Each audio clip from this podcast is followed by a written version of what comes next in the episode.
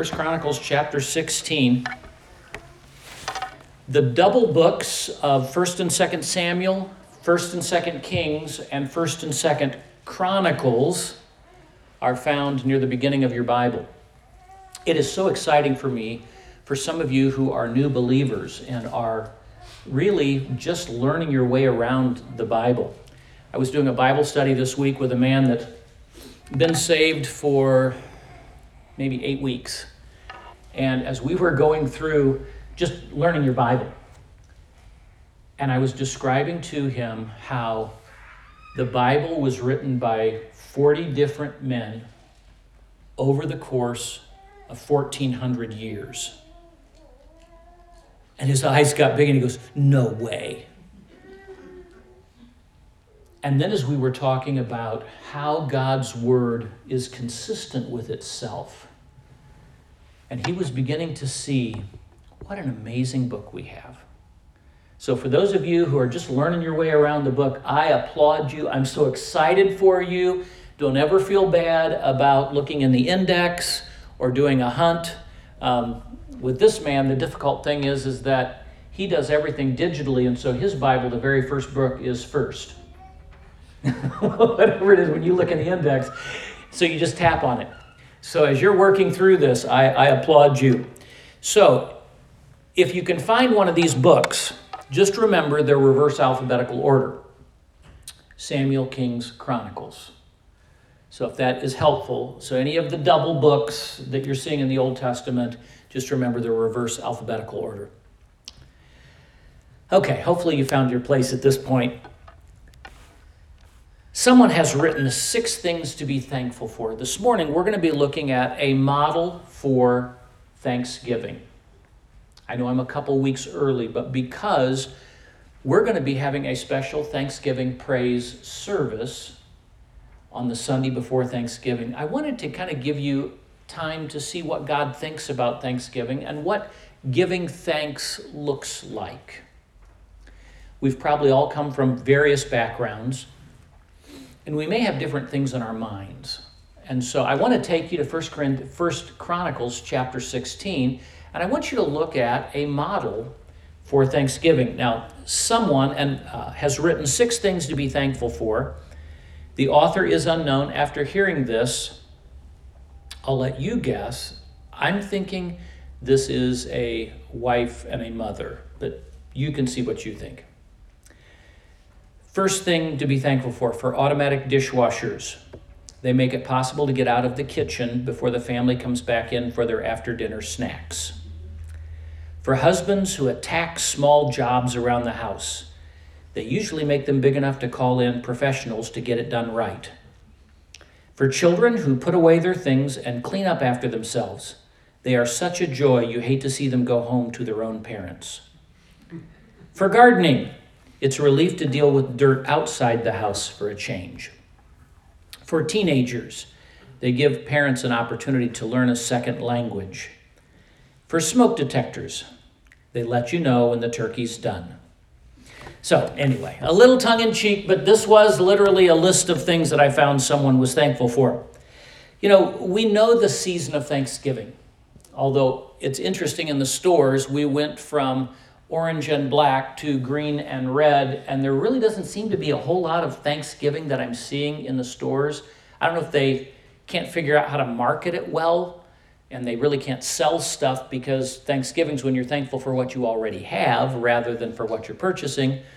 But um, this morning, I want us to look at this text again and see how David gave us a model of thanksgiving. What should Thanksgiving include? Why should we give thanks? And I'm hoping just to kind of stir your heart this morning. I'm hoping that as we see what God was telling Israel, that it will also challenge us today. So let's reread again what Kevin read for us in 1 Chronicles chapter 16, beginning at verse 7.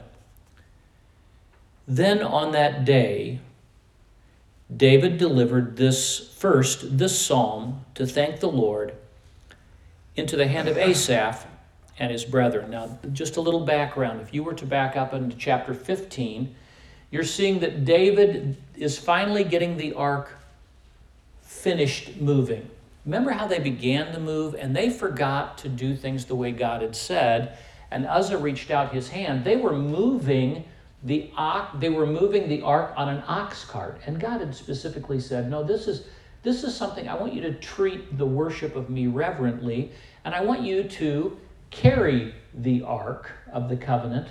And he, they had made it so that there were rings on each side of the ark, and they put in long poles so that they wouldn't touch the ark, remembering that God is holy. But instead, the ark had really been misused. In fact, the last reading we had found was they had been using the ark as a lucky rabbit's foot. You remember they were getting defeated in a battle and they said, We're going to take the Ark of the Covenant and we're going to set that ark in the middle, and God will have to give us victory because his ark is there. And God didn't give them victory. And the ark was captured and was taken by the Philistines. And you remember it was kind of moved around because everywhere it went, the people realized the judgment of God was on them because they were not respecting God. So finally, they began the Egypt, the uh, Philistines began sending the ark back, but they didn't know how to send it back. They just put it on an ox cart. They put an ox and they just let it go loose. And this ox walked very carefully and went straight toward Israel. When Israel saw it, they said, Let's bring it to Jerusalem. And they tried to treat it just like the Philistines had treated it. And as it was being moved, the ox stumbled and the cart began to jostle, and the ark was going to fall off.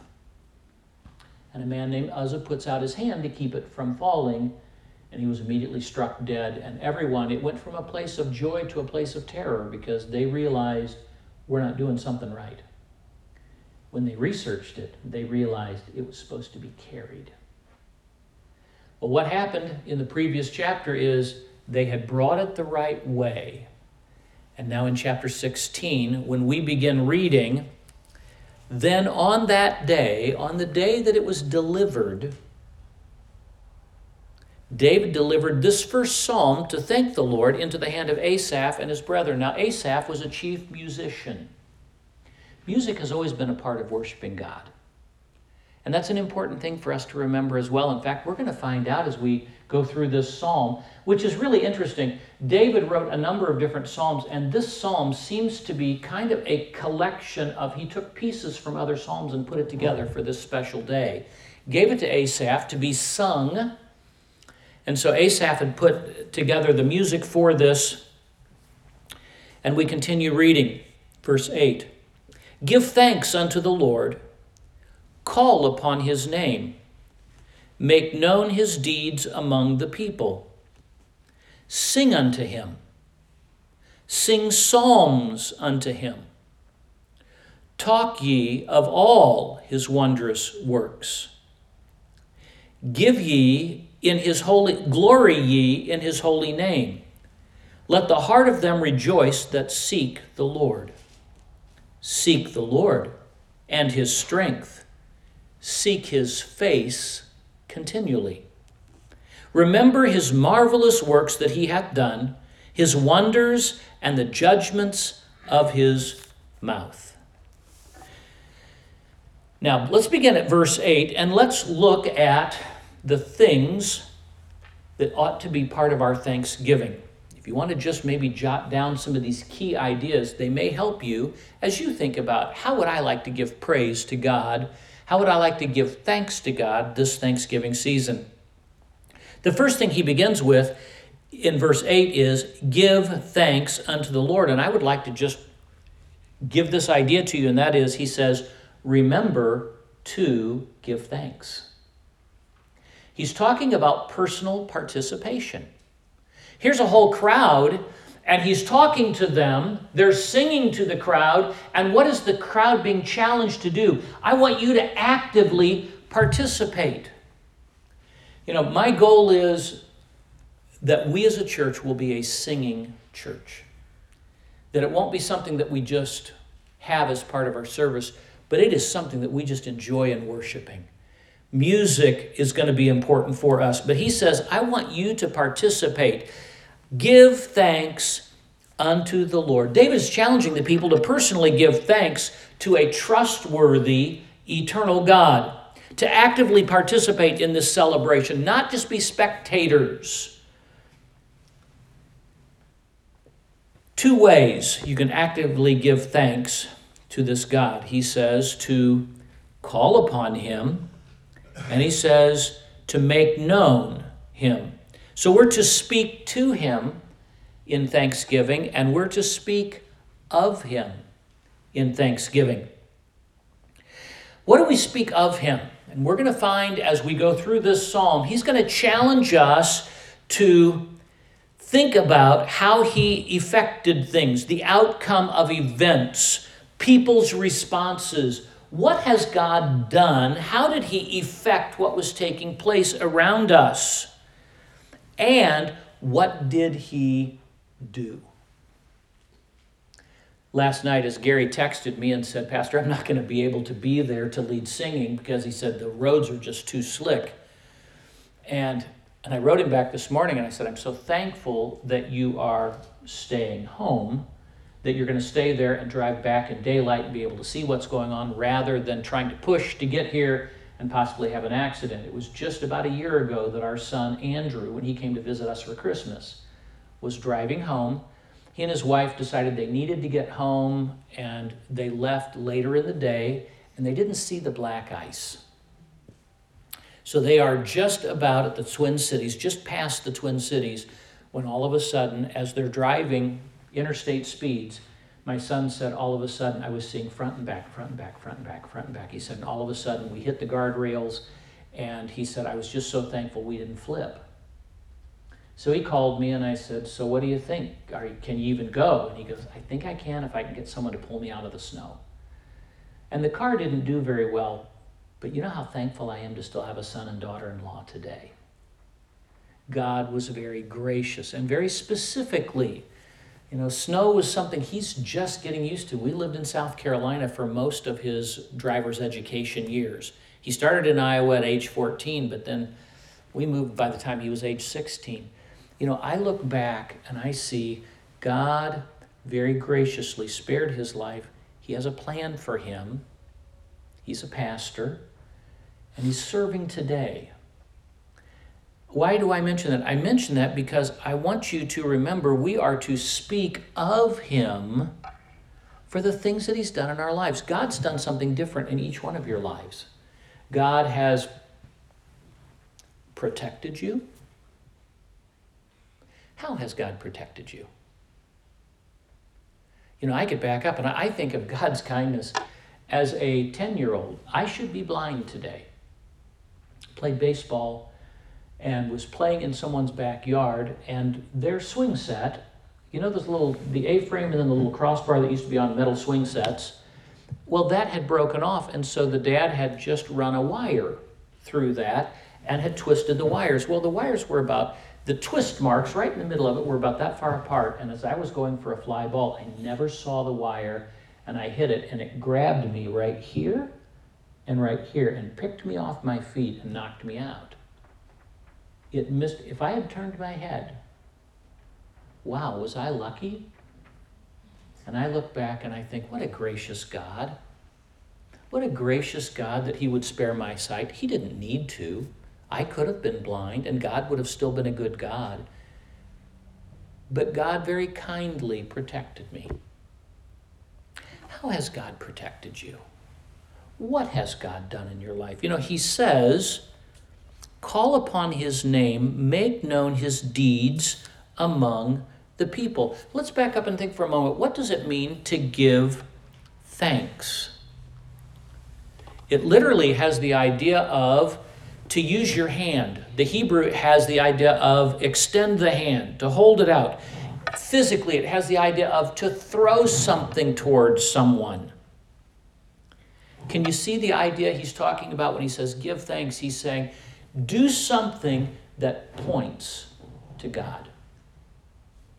Do something that will draw attention to God.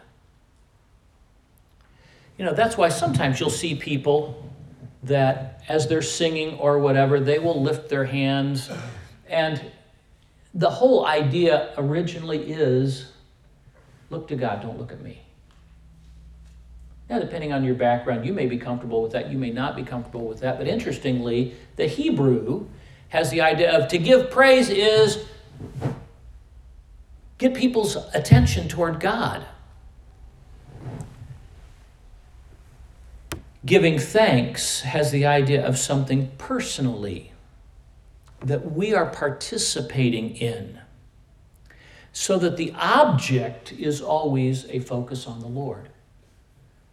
I mentioned a couple weeks ago, as you begin thinking about how can you give praise to the Lord, what do you want to say? What has God done?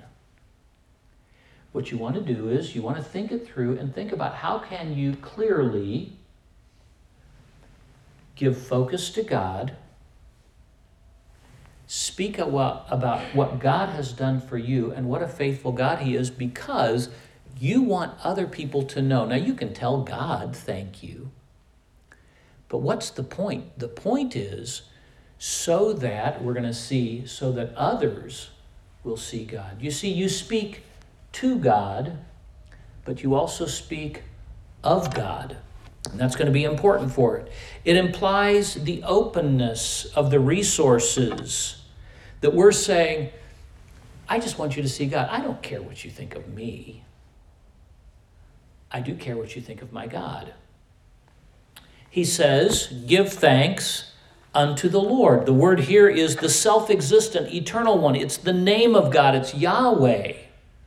It's the personal name of God who has always been. The name clarifies who we are opening ourselves up to.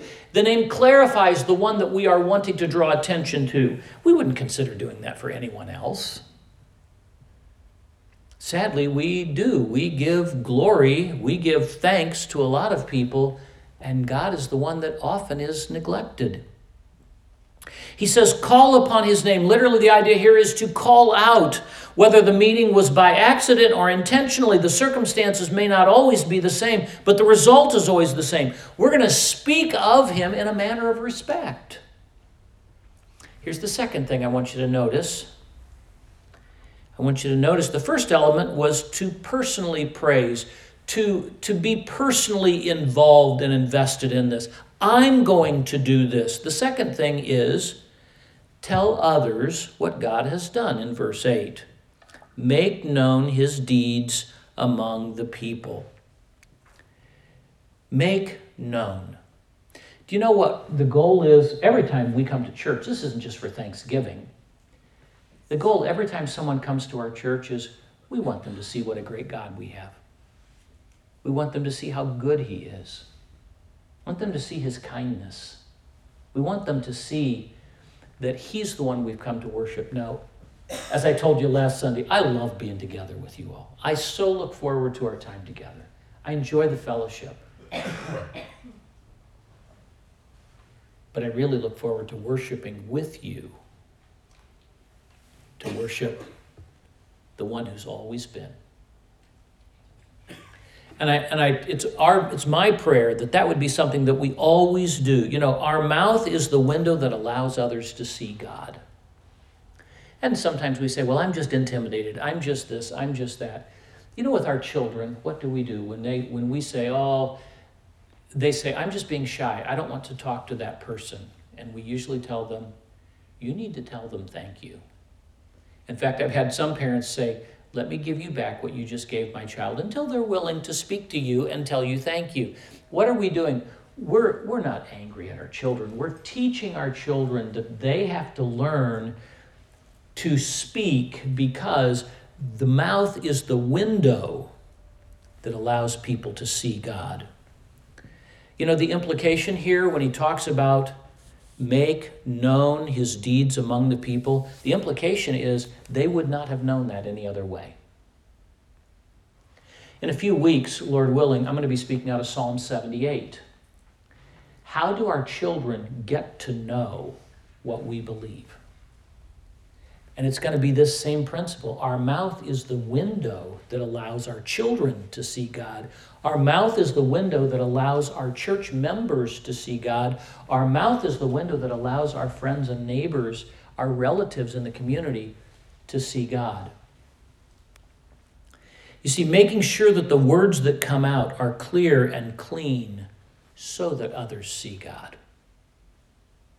He says, Make known his deeds, his exploits, his performance. I love this idea. The, uh, to make known has the idea of figuratively in the Hebrew, it has the idea to glean. And it's the idea of praise is gleaning the field for others. I already know what God's done in my life, but you don't know what God's done in my life except for I get a lot of opportunities in front to speak, to tell you what God's doing. But other people may not know what God's doing. Therefore, it's like you're going back through the field and you're gleaning those things so that people can see God. You're gleaning for others. You say, God already knows I'm thankful. I've already thanked Him many times. But other people may need to hear what your God is doing. Make known His deeds among the people talking about the group as a unit, part of the body here. I don't know if you've ever done much reading about Dietrich Bonhoeffer. Recently, I was reading about him again, and I was fascinated by, in 1943, for his political and his Christian views. And my whole goal is not to discuss the politics of Dietrich, but the reality is he was um, he was imprisoned and he was executed two years later, right literally before the fall of Germany. But there were these group of political prisoners that had been put together, and Dietrich was a pastor. And that day, in that small group of people, there were all kinds of people that were there. Some were believers, some were not. Some had been to church, others had really not been to church much. But that day, as they were meeting and they were waiting in what was really pretty nice settings for a prisoner at that point, they had just moved him to, I believe it was a school. And one man, an English officer who had survived, he was the only one out of that group that was executed. And Bonhoeffer he wrote Bonhoeffer always seemed to me to spread an atmosphere of happiness and joy over the least incident, and profound gratitude for the mere fact that he was alive. He was one of the very few persons I've ever met for whom God was real and always near. On Sunday, April 8, 1945, Pastor Bonhoeffer conducted a little service of worship and spoke to us in a way that went to the heart of all of us. He found just the right words to express the spirit of our imprisonment and the thoughts and resolutions it had brought to us. He had hardly ended his last prayer when the door opened and two civilians entered. They said, Prisoner Bonhoeffer, come with us. That had only one meaning for all prisoners the gallows. We said goodbye to him. He took me aside and said, This is the end but for me it is the beginning of life. The next day he was hanged in Flossenburg. Isn't it interesting that even, you know, we often read of the heroes of faith, and we read of those that God delivered, but then, you know, there's that section at the end where it says, and these people God didn't deliver. I'm reminded often of in Daniel chapter 3, where you have Shadrach, Meshach, and Abednego, Hananiah, Mishael, and Azariah. And as they were there, they said, We want you to know our God is the real God. He may choose to deliver us, He may choose not to deliver us, but whether He delivers us or not, we will not worship you. We will only worship the true God. You know, in each of our lives, the reminder to tell others is so important. So, first of all, we're reminded I need to purpose that I'm going to participate in this. I'm not going to just sit back. I'm going to make sure other people know about my God. The second thing we talked about was telling others what God had done. The third thing is having a purpose. Why do we do this? Verse 9, it reminds us of what God has done. It's very easy for me to forget how good God's been to me all year. Because right now I'm going through a difficult time. As I go through a difficult time, I tend to lose sight of the fact of what a great God He is. So notice in verse 9 He says, Sing unto Him, sing psalms unto Him, talk ye of all His wondrous works. Now the focus has gone from other people to me. Why do I sing? Why do I sing songs in church? Why do I participate? Because it reminds me not only is he worthy of that, but it reminds me of what he's done for me. Having a purpose. You see, the focus of verse 9 moves beyond the command and begins to explain by why God wants us to give thanks. There's a personal reason why we give thanks. God loves to hear music.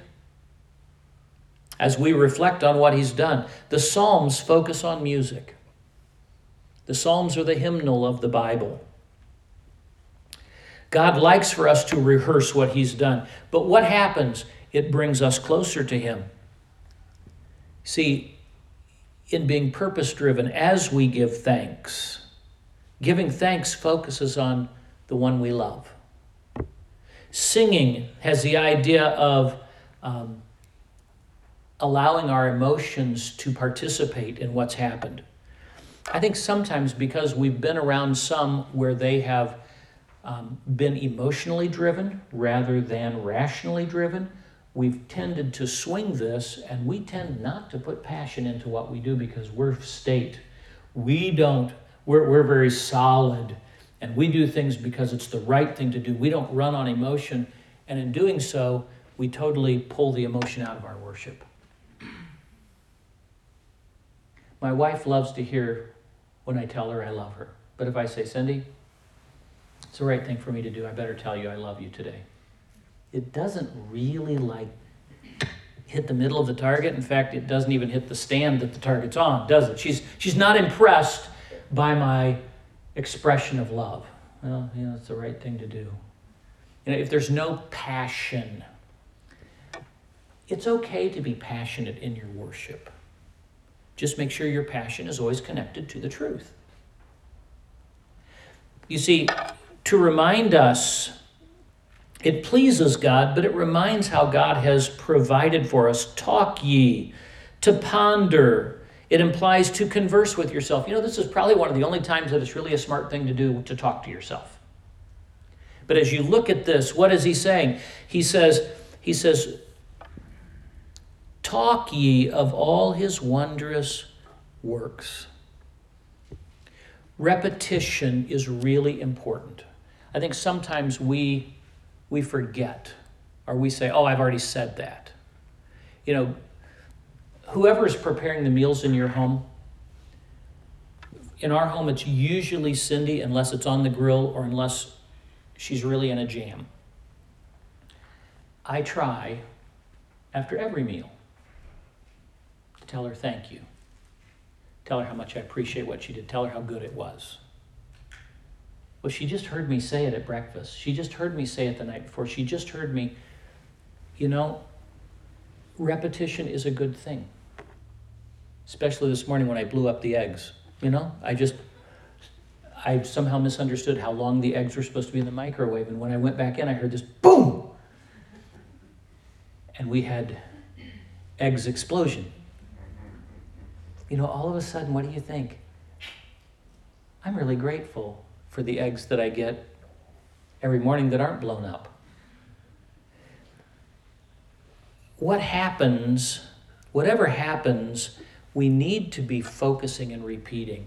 Our children need to hear those stories. You know, something that's interesting, you ever notice how children play make believe? What do they make believe? The things they've seen, the things they've heard. They will get up. Um, maybe they've seen me up front and they will pretend preaching. They'll, get, they'll, they'll sit on a chair and pretend they're driving a tractor because they've seen dad or grandpa driving a tractor. Or maybe they're flying. Or maybe, or maybe, and what happens? Children repeat what they've seen, what they've been taught. If you want your children to know something, if you want your grandchildren to know something, repeat the stories. Tell them the stories. Don't be afraid of people saying, I've already heard that. Good, you're remembering. As we look at this, whatever we make important will become our treasure and will become our joy. That's the reason why we celebrate a birthday. It's the reason why we celebrate an anniversary. We are repeating something that is very important, very precious to us. So he's saying, Glory ye in his holy name. Let the heart of them rejoice that seek the Lord. What are we trying to do? We're trying to boast about what God is like. Glory has the idea of to be clear, to shine. Make your focus on the most important thing, His holy name. The focus will affect our priorities and our practices. What we treasure is what our heart will be. Matthew chapter 6 verse 21 For where your treasure is there will your heart be also. A good man out of the a, a good man out of the good treasure of his heart bringeth forth good things. An evil man out of the evil treasure bringeth forth evil things. Glory ye in his holy name. The idea of a definite, conspicuous position. You're saying, I want you to see him. And then verse 11. Notice he says, Seek the Lord and his strength, seek his face continually, encourage others to pursue God. You know, the first element of thanksgiving was opening ourselves personally to giving thanks to God, and then rehearsing before others what God had done, and then doing it on purpose so that we remember what a great God we have, and boasting about what God is like, and then encouraging others to pursue God. You know, our daily goals should be to get to know God personally, to tap into the power that comes from that relationship, and for us to see what's important to God. Verse 11 Seek the Lord and his strength, seek his face continually. It's the same where in 2 Chronicles 7:14 where we read if my people which are called by my name will humble themselves and pray and seek my face. You know the word seek my face is the idea of not searching for where his face where his body is, but it's the idea of looking to see what he's looking at. Seek my face. You can tell what someone's interested in by what they're looking at. So you look to see where is that person looking. So Cindy and I were shopping yesterday, and I walked into a store, and the store we happen to be in is one of these where everyone gets in this really long line, and they have lots of cash registers. But you don't get into a line for a cash register. You just wait in a long line, and, and you wait for a cash register to become available. And there was this traffic lady that was there telling everybody what cash register to go to. And all of a sudden, you know, she was looking, staring down to see which one was going to be available. And all of a sudden, I think I caught her off guard because I wasn't looking at any cash register. I was just staring at her eyes. And she, all of a sudden, I think it was intimidated and looked at me. And I said, I don't mean to make you intimidated, but I said, You're scanning all the cash registers. I said, I figured if I saw where your eyes were, I'd know where to go. Now, that's what it means seek my face. If you look at what God's looking at, you'll know where to go. So he says, Seek his face. Look at his face. Look what he's looking at continually. Strength. Seek the Lord and his strength. You know, there are various types of applications that could come from this, but it's the power in that relationship. I, I hope you're not as weak as I am, but probably you are because you're a people like me. Without God's strength, I fail regularly. What's he saying? He's saying, he's encouraging other people look, seek God's strength, seek God's face, And then in verse 12, it's interesting, he circles back around again and he says, Remember his marvelous works that he hath done, remember his wonders, remember the judgments of his mouth. You know, as we think about, I'm going to personally, I'm just committing personally to be part of this praise. I'm committing that I'm going to rehearse what he has done before others and the whole goal is so that others will see my God. I'm going to boast what God is like. I'm going to encourage others to pursue God. And I'm going to remember those details. It's an active search to bring to mind. And that's the reason why we do our Thanksgiving praise service. Because we get so busy, we forget what's taken place this year. And we could always go back. I mean, I'm so thankful that I received the Lord Jesus Christ as my Savior as a 10 year old. I'm so thankful that I had the privilege of going to a church and learning since I was little about God. I'm so thankful I met my wife. That's been a few years ago now. I'm thankful for my children. But even my youngest has been a very long time ago. Those are all great things for me to be remembering but sometimes I forget what God is doing in my life right now. So, rehearsing what He's done, remembering and bringing to attention with your mouth, not just our mind. Remember His marvelous works, distinguish the great and the difficult and the wonderful. And how is it different from, and how is He different from others? I think it's important for churches to have a day that's set aside to remember how they came to be. What did God do? You know, I. We've only built one building that I was actually the pastor of when we were building that building, but I was amazed when I looked and saw how God did things. Every time I walked in and I saw the pews, you know, pews are thousands and thousands and thousands and thousands of dollars. And, and we bought ours for about $1,500. By the time they were totally refinished and they looked brand new, the same fabric that you're seeing on these chairs here was what was on the padded part of the pew. Was, um, I think we had $3,000 total in them. God provided the pews before He provided a building. It's kind of like getting the bell before you get a bicycle, you know? But the reality was, God provided that. And while we were there, all the hanging lights that were in our building, the people said, Do you need some lights too? Because it was a church that was totally changing into a different style of church. And I said, Yeah, I could use some lights. And they said, Well, you can have all the lights for $600. Each of these lights are more than $600 a piece. I think I told you just recently the baptistry we needed, someone ordered a year in advance and then canceled the order. And our baptistry had just been sitting there waiting for us to design a building, and it was the exact size that we needed.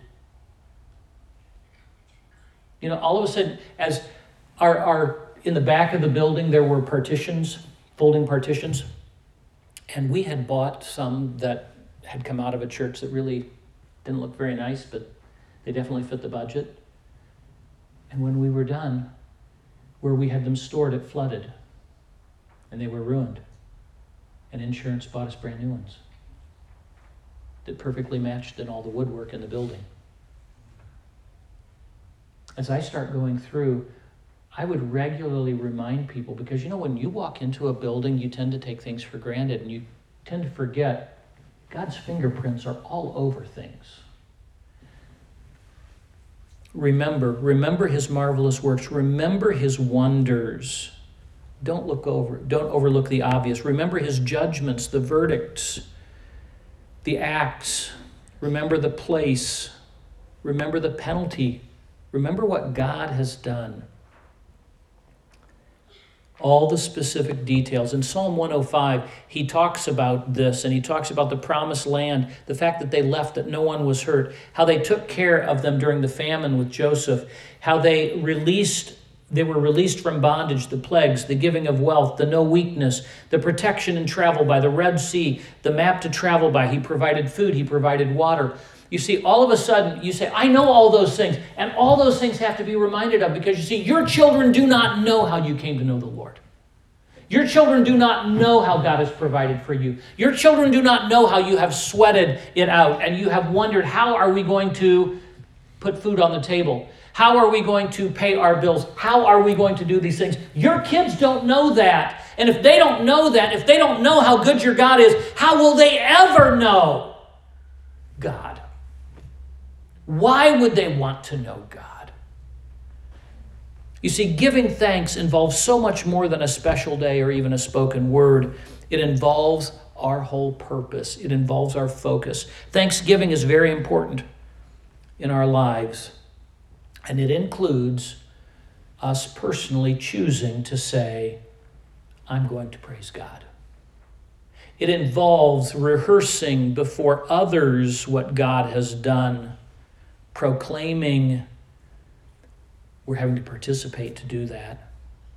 Having a purpose, reminding ourselves of what a great God we serve, and boasting about what God is like. It's a focused participation. And ultimately, we're encouraging other people. You could praise God too. I don't know how often I've been somewhere and someone will praise and another person will praise God, and someone then will stand up and say, I wasn't planning on saying anything, but I got to thinking about what a great God and I just had to stand up and say something. And you know, they would not have had that opportunity except other people had done that same thing.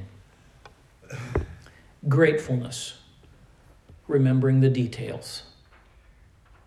We often take our blessings for granted.